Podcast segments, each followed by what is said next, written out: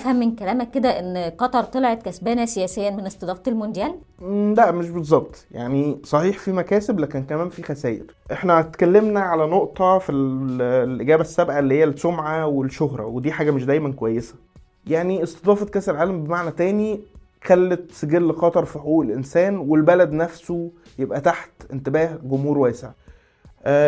اتش اي هيلير اللي هو متخصص في الشرق الأوسط في جامعة كامبريدج مثلا بيقول إن صحيح قطر عمرها ما كانت ابدا مدافع عن حقوق الإنسان لكن سجلها ما كانش خاضع للمراقبة المشددة. يعني حتى لو خدت بالك في ملف مهم زي وفيات العمال إحنا لحد دلوقتي ما عندناش رقم موثق ليه. يعني عشرات مئات زي ما قالت قطر مثلا ولا 6500 زي ما قالت الجارديان. محدش يقدر يأكد ده. دلوقتي المنظمات الحقوقية الدولية واقفة على قطر على الوحده حرفيا.